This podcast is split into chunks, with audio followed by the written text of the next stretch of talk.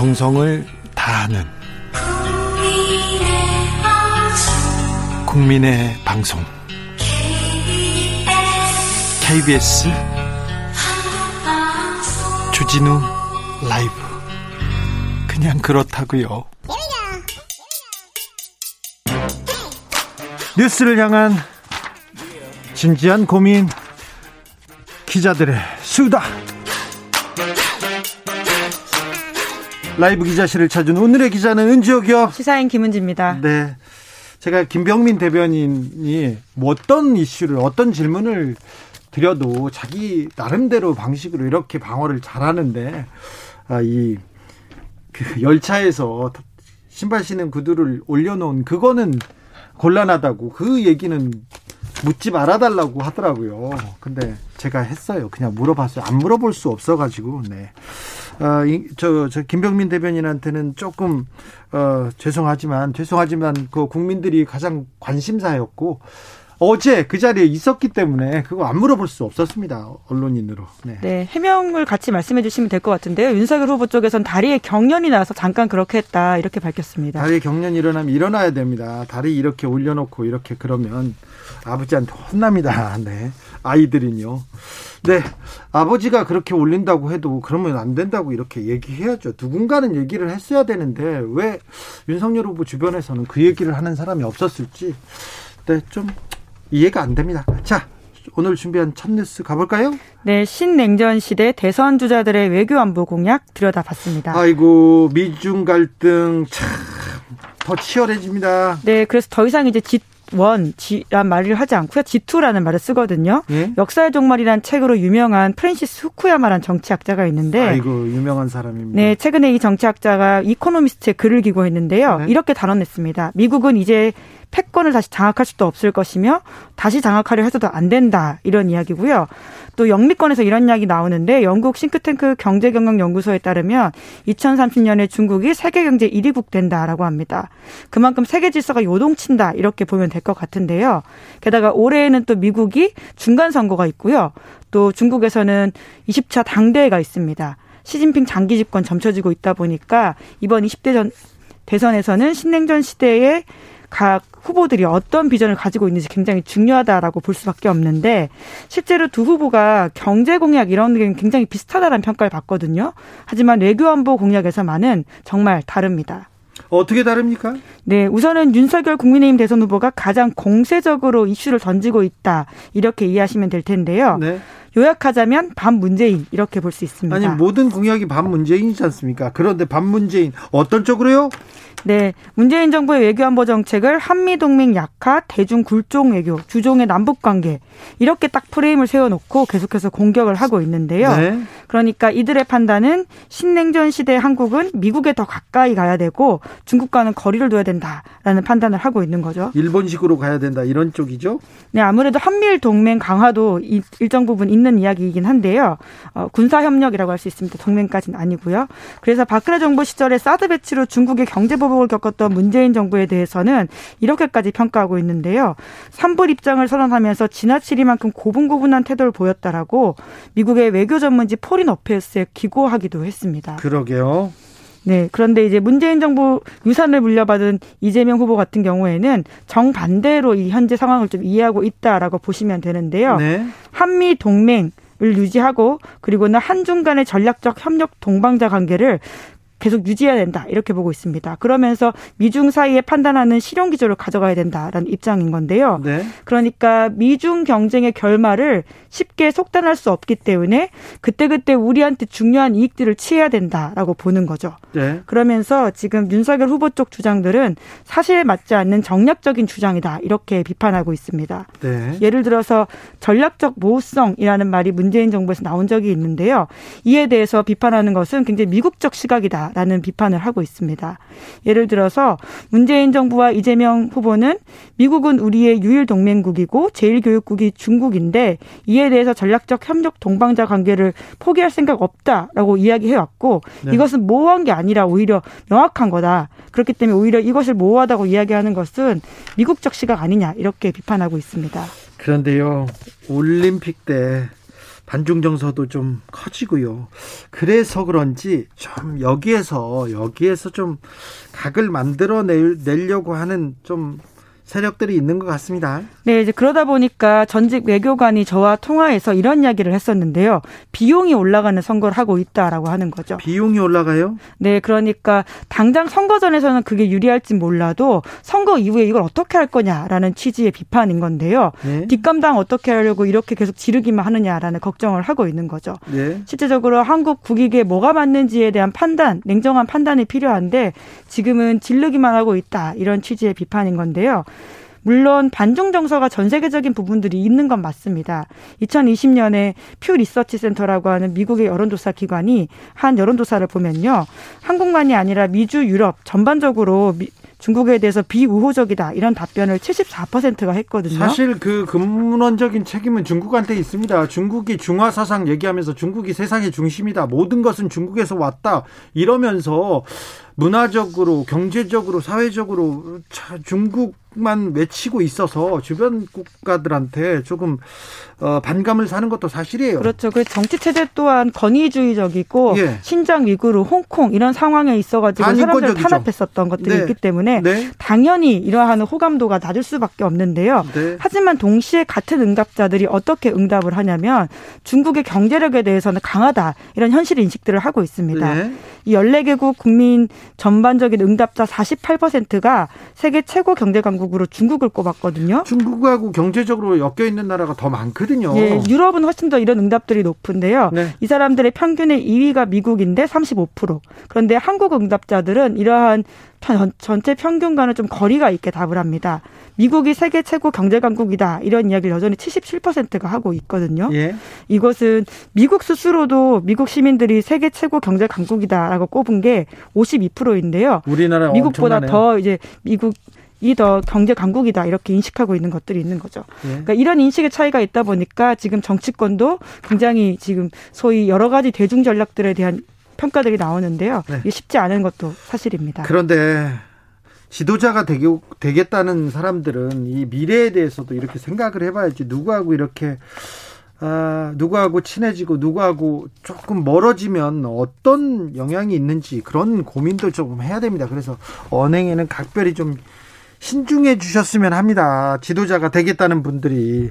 조성빈님, 정치는 포커 같아서요. 가지고 있는 내 패를 다 보이면 게임에서 집니다. 얘기하는데. 그렇죠. 외교는 더더욱 그런 것 같습니다. 다음 뉴스로 가볼까요? 네. 아동 성 착취물을 판매했던 Welcome to Video의 손종우가 다시 재판을 받게 됩니다. 어, 우리나라에서요? 어떤 내용입니까? 네. 먼저 손종우 사건. 좀 다시 짚어보자면요. 손정우는 지난 2년, 2년 8개월 동안 사이트를 운영해서 여기에 회원 수가 128만 명 달한다라고 하거든요. 네. 전 세계 최도 최대 아동 성착취물 거래 사이트입니다. 네. 그런데 1심 법원에서 징역 2년에 집행유예 3년 그러니까 집행유예 받았거든요. 자, 세계 최대 아동 성착취물 사이트를 거래했어요.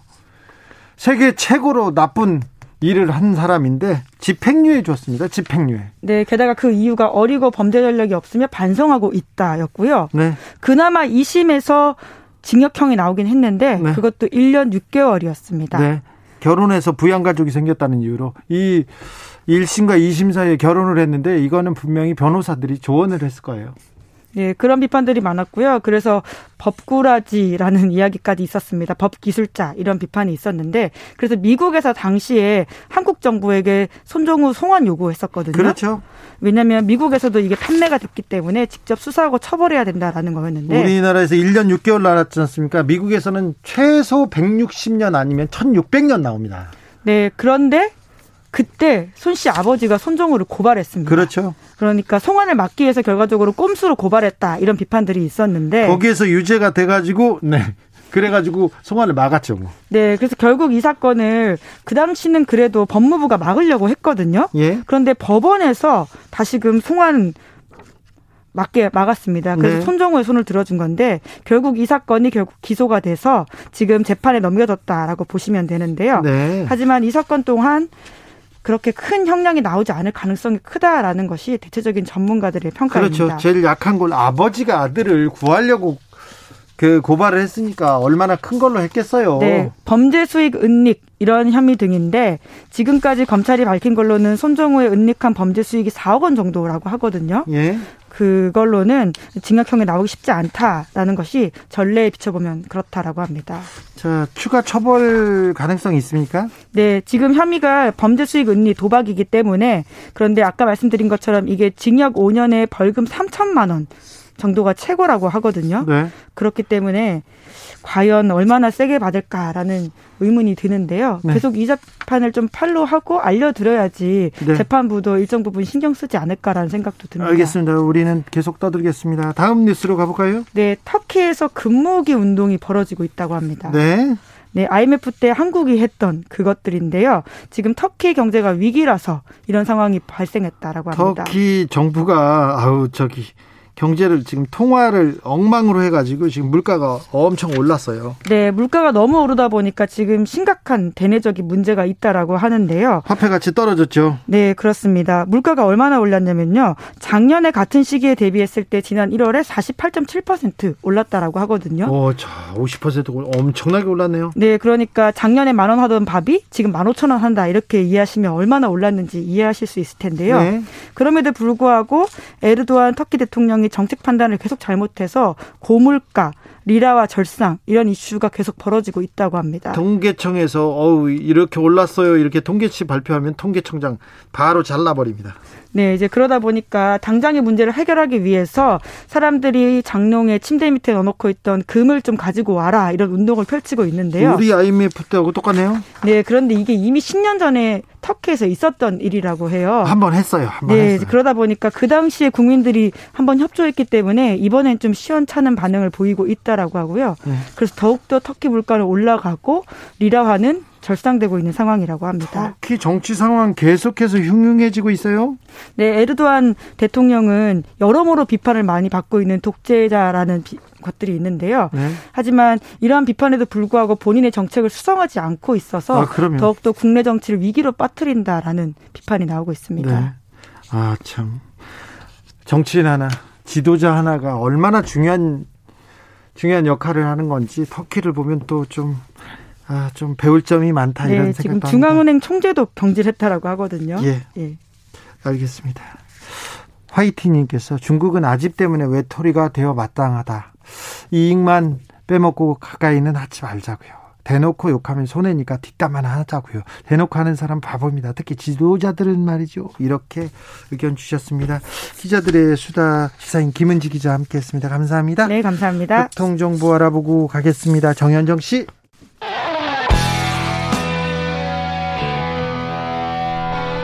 스치기만 해도 똑똑해진다. 드라이브 스루 시사 주진우 라이브.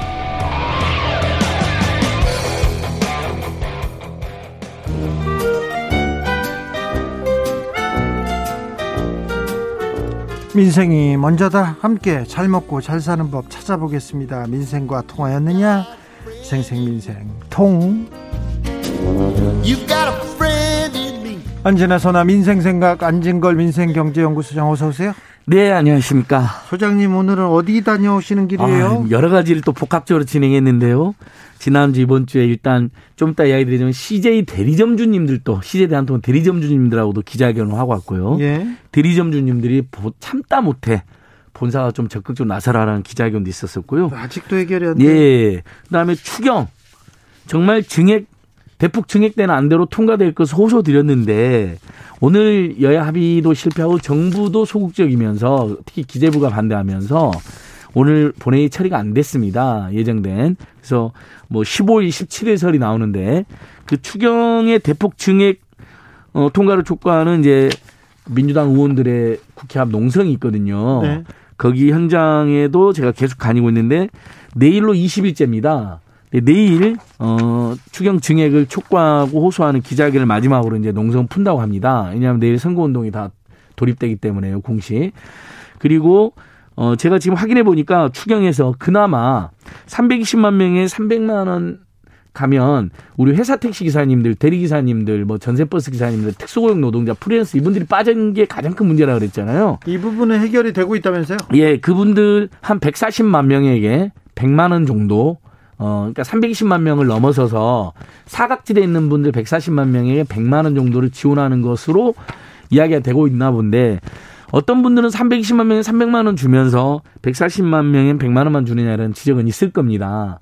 하지만 어쨌든 우리 국민들의 많은 분들이 전국민 재난지원금은 나중에 주더라도 일단 어려운 분들 더 많이 더 줘라고 했기 때문에 일정한 성과는 있, 게 되는 거죠. 근데 아직 통과는 안 됐는데 마지막까지 여야 의원들이 더 노력해 주시고 여야 후보들 더 노력해 주셔서 기재부 홍남기 부총리가 어, 끝까지 반대한다 하더라도 최대한 증액을 증액을 면 1, 2조를라도 더하고 뭐 몇천에 더하면 그만큼 더 많은 피해자들 대상이 늘어나고 금액이 늘어나게 되잖아요. 지금 이제 오늘 내일 모레 이 며칠 사이에 최종 결정되는 겁니다. 예. 그래서 끝까지 더 노력해 주셨으면 하는 바람을 간절한 바람을 전합니다. 예. 네. 그리고 어떤 소식 준비해 오셨습니까? 예. 어 제가 이제 올해 아이를 낳게 되면 출산 지원 수당, 출산 지원금 200만 원을 받고 만 2세까지는 영아 수당 30만 원도 받는다 그랬잖아요. 그 말고 또 아동 수당이라는 제도가 있어서 어 매달 10만 원씩 우리 아동 그 양육 수당을 우리가 받는데요. 그게 만 7세까지였습니다. 작년에는요. 올해는 만 8세까지. 그러니까 96개월 미만 아이까지 지원을 받습니다. 그래서 별도로 이미 신청하신 분들은 별도로 신청을 안 하셔도 되는데 그동안 아동수당을 몰랐고 신청하지 못하신 분들도 있을 수 있습니다. 그렇죠. 그다음에 계좌가 바뀌었거나 뭐 네. 여러 가지 행정적인 내용이 바뀐 분들 있잖아요. 네. 이런 분들은 또 그것을 변경 안 하면 지급이 안 될 수가 있습니다. 네. 그 사이에 96개월 미만 아이였는데 96개월이 지나면 못 받는 못 받을 수도 있잖아요. 네. 그러니까 뭔가 어 계좌번호가 바뀌었다든지 뭔가 중요한 행정 내용이 바뀌었다. 반드시 다시 신청하셔야 되고요.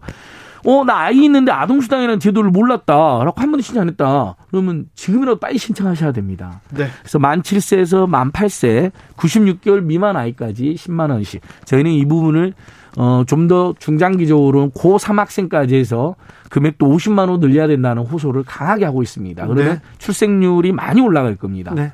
SK님께서 음, 대한통운 노조 불법 점거 농성 어떻게 생각하십니까? 범법 행위로 회사 사업 방해해도 아무 말 못하는 무능한 정부 아닙니까? CJ 대한통운 택배 노조 농성과 관련해서 이런 시선이 있습니다. 특별히 언론에서 굉장히 부정적으로 예, 보도하는 예. 내용 계속되고 있습니다. 언론들은 대부분 대기업 그다음에 뭐 광고주 편을 들죠. 하지만 우리 국민들은 꼭 그렇지는 않습니다. 물론 어, 예전의 파업보다는 지지율이 떨어지시는 것 같아요. 그냥 파업이 잦아지니까 그거에 대한 어떤 피곤함을 호소하시는 분도 있고 또 택배 소비자로서 또 택배 물건을 파는 분들 입장에서도 피해가 있어서 저한테도 항의를 하신 분들이 있더라고요. 근데 자, 이게 제가 오늘 아주 가장 객관적인 분들이 누굴까요? 이 시제 파업에서. 대리점주들이겠죠. 그리고 대리점주들은 기사님들과 같이 일어나는 분들이니까 오히려 피해를 더 많이 보겠죠. 근데 예. 제가 지난주 목요일 날 실제 전국에서 모인 시제에 대한 통은 대리점주들하고 저희들이 시제에 대한 통은 본사 앞에서 기자회견 했습니다.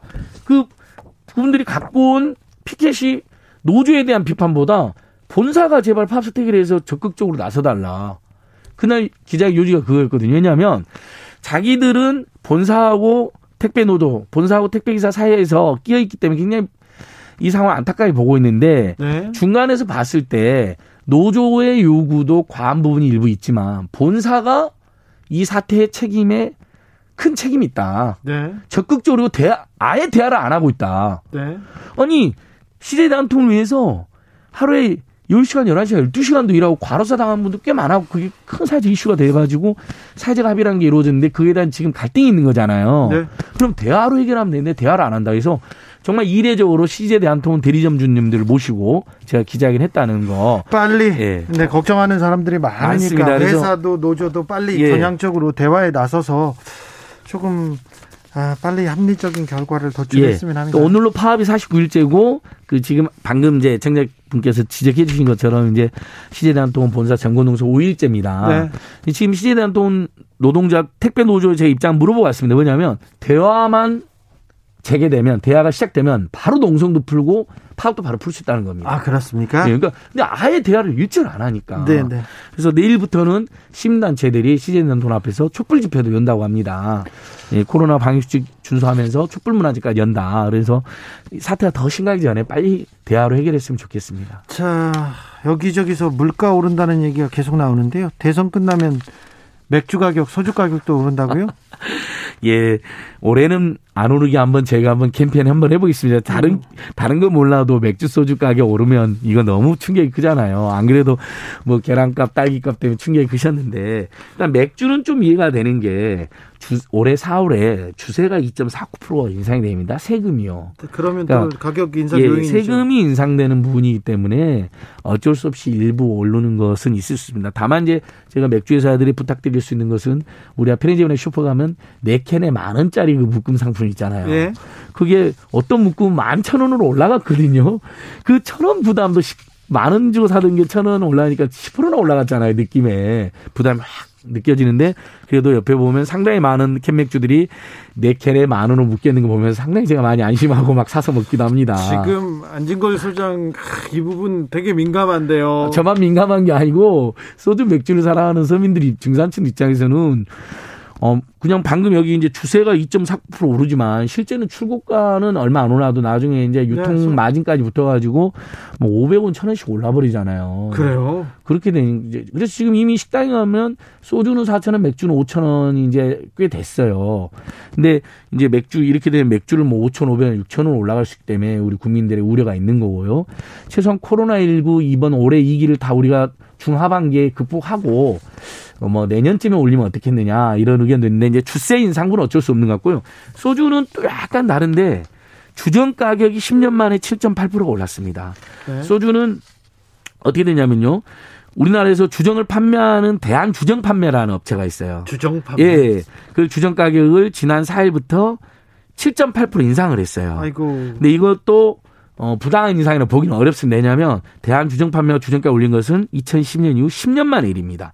대한주정 판매는 진로 발효 등 10개 국내 주정 제조사가 투자해서 설립한 판매사예요. 그리고 우리나라 소주사들은 거기서 주정배 사들인 순도 95%의 주정의 물과 감미료를 섞어서 제품을 생산하는 구조로 되어 있어요. 근데 주정 가격이 7.8% 올랐죠. 그다음에 병뚜껑 있잖아요. 네. 그것도 몇 개 회사들이 독점돼 있는데 그 병뚜껑 가격도 조금 올랐어요. 평균 한 16% 올랐답니다. 어우 많이 그러니까 올랐네요. 소주를 제조할 때 그거 못 오르게 했어야지 그거를 병뚜껑이 아, 왜? 그러니까 이 병뚜껑 요거는 좀 더 제가 알아봐야 될 것 같습니다.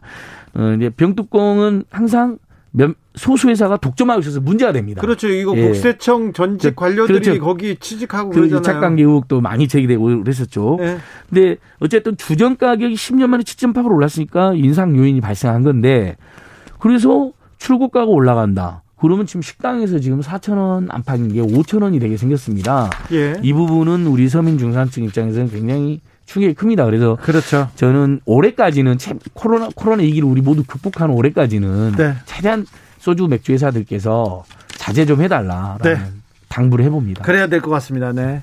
2849님께서 딸기 종전 가격으로 돌아왔어요. 얘기합니다. 어, 제가 무서워가지고 아예 딸기를 찾아보지를 않았거든요. 네. 귀한 정보 정말 감사합니다. 예. 아, 그랬어요? 딸기 참 좋아하는데. 2095님께서 같이 잘 사는 방법은 없을까요? 이렇게 얘기합니다. 일단 택배회사하고 기사님들하고 대리점 주는 3자들이 빨리 대화를 재개하면 되고요. 그 다음에 이번 추경안은 홍남 구청장이 조금 더 고집을 꺾어서 조금 최대한 증액을 해주고 동의를 해주면 더 많은 우리 국민들이 혜택을 보고요. 그 다음에 소주회사, 맥주사들은 올해만큼은 인상을 조금만 자제해 주실 것을 다시 한번 호소드립니다. 알겠습니다. 그러면 좀 나아질까요? 아, 그럼요. 그리고 지금 어쨌든 올해도 대한민국 경제는 선진 G7 국가 중보다 더 경제 성장이 높을 거로 전망이 되고 있습니다. 네, 네. 작년 2년 동안에도 그랬고요. 근데 국민들이 힘든 게 문제가 되잖아요. 그럼 정부가 과감하게 국민들에서 더 많은 돈을 써야 되죠. 예. 여야 후보들도 그걸 약속했으면 좋겠습니다. 알겠습니다. 생생민생통 안진걸 소장 함께했습니다. 감사합니다. 고맙습니다. 오늘도 수고하고 지친 자들이여 여기로 오라. 이곳은 주기자의 시사 맛집 주토피아 주진우 라이브.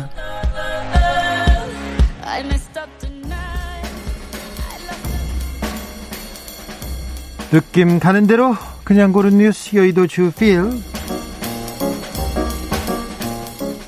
녹색 평론 머리말로 다시 만나는 고 김종철 문화일보 기사인데요. 지금 많은 사람은 정상적인 생활로의 복귀를 고대하면서 백신이나 치료제의 조기 개발이 급선무라고 생각하고 있는 것으로 보인다. 하지만 종래 생활이 과연 정상적인 생활이었는지 우리는 냉정하게 물어볼 필요가 있다. 고 김종철 녹색 평론 발행인께서 생전 마지막으로 쓴 코로나 환란 공생의 윤리라는 제목의 글이었습니다. 코로나 이전 상태로 돌아갈 수 없다. 그건 근본적인 해법이 될 수 없다고 계속 강조했습니다. 어, 과거에 끝없이 성장하고 그 성장 욕망만 따라가서는 절대 안 된다. 여기에서 깨끗이 결별해야 된다고 지론을 계속해서 얘기하는데요. 오늘날 생태학적 위기로 요약되는 이 어처구니 없게도 하고 끔찍하기도 한 이 사태를 극복하기 위해서 우리 각자 인간적인 자기 쇄신 없이는 이루어질 수 없음이, 없음이 분명하다. 김종철 발행인의 생명 철학이 오롯이 담긴 비판적 상상력을 위하여가 새롭게 출간됐습니다. 저도 꼭 읽고 싶습니다. 읽겠습니다.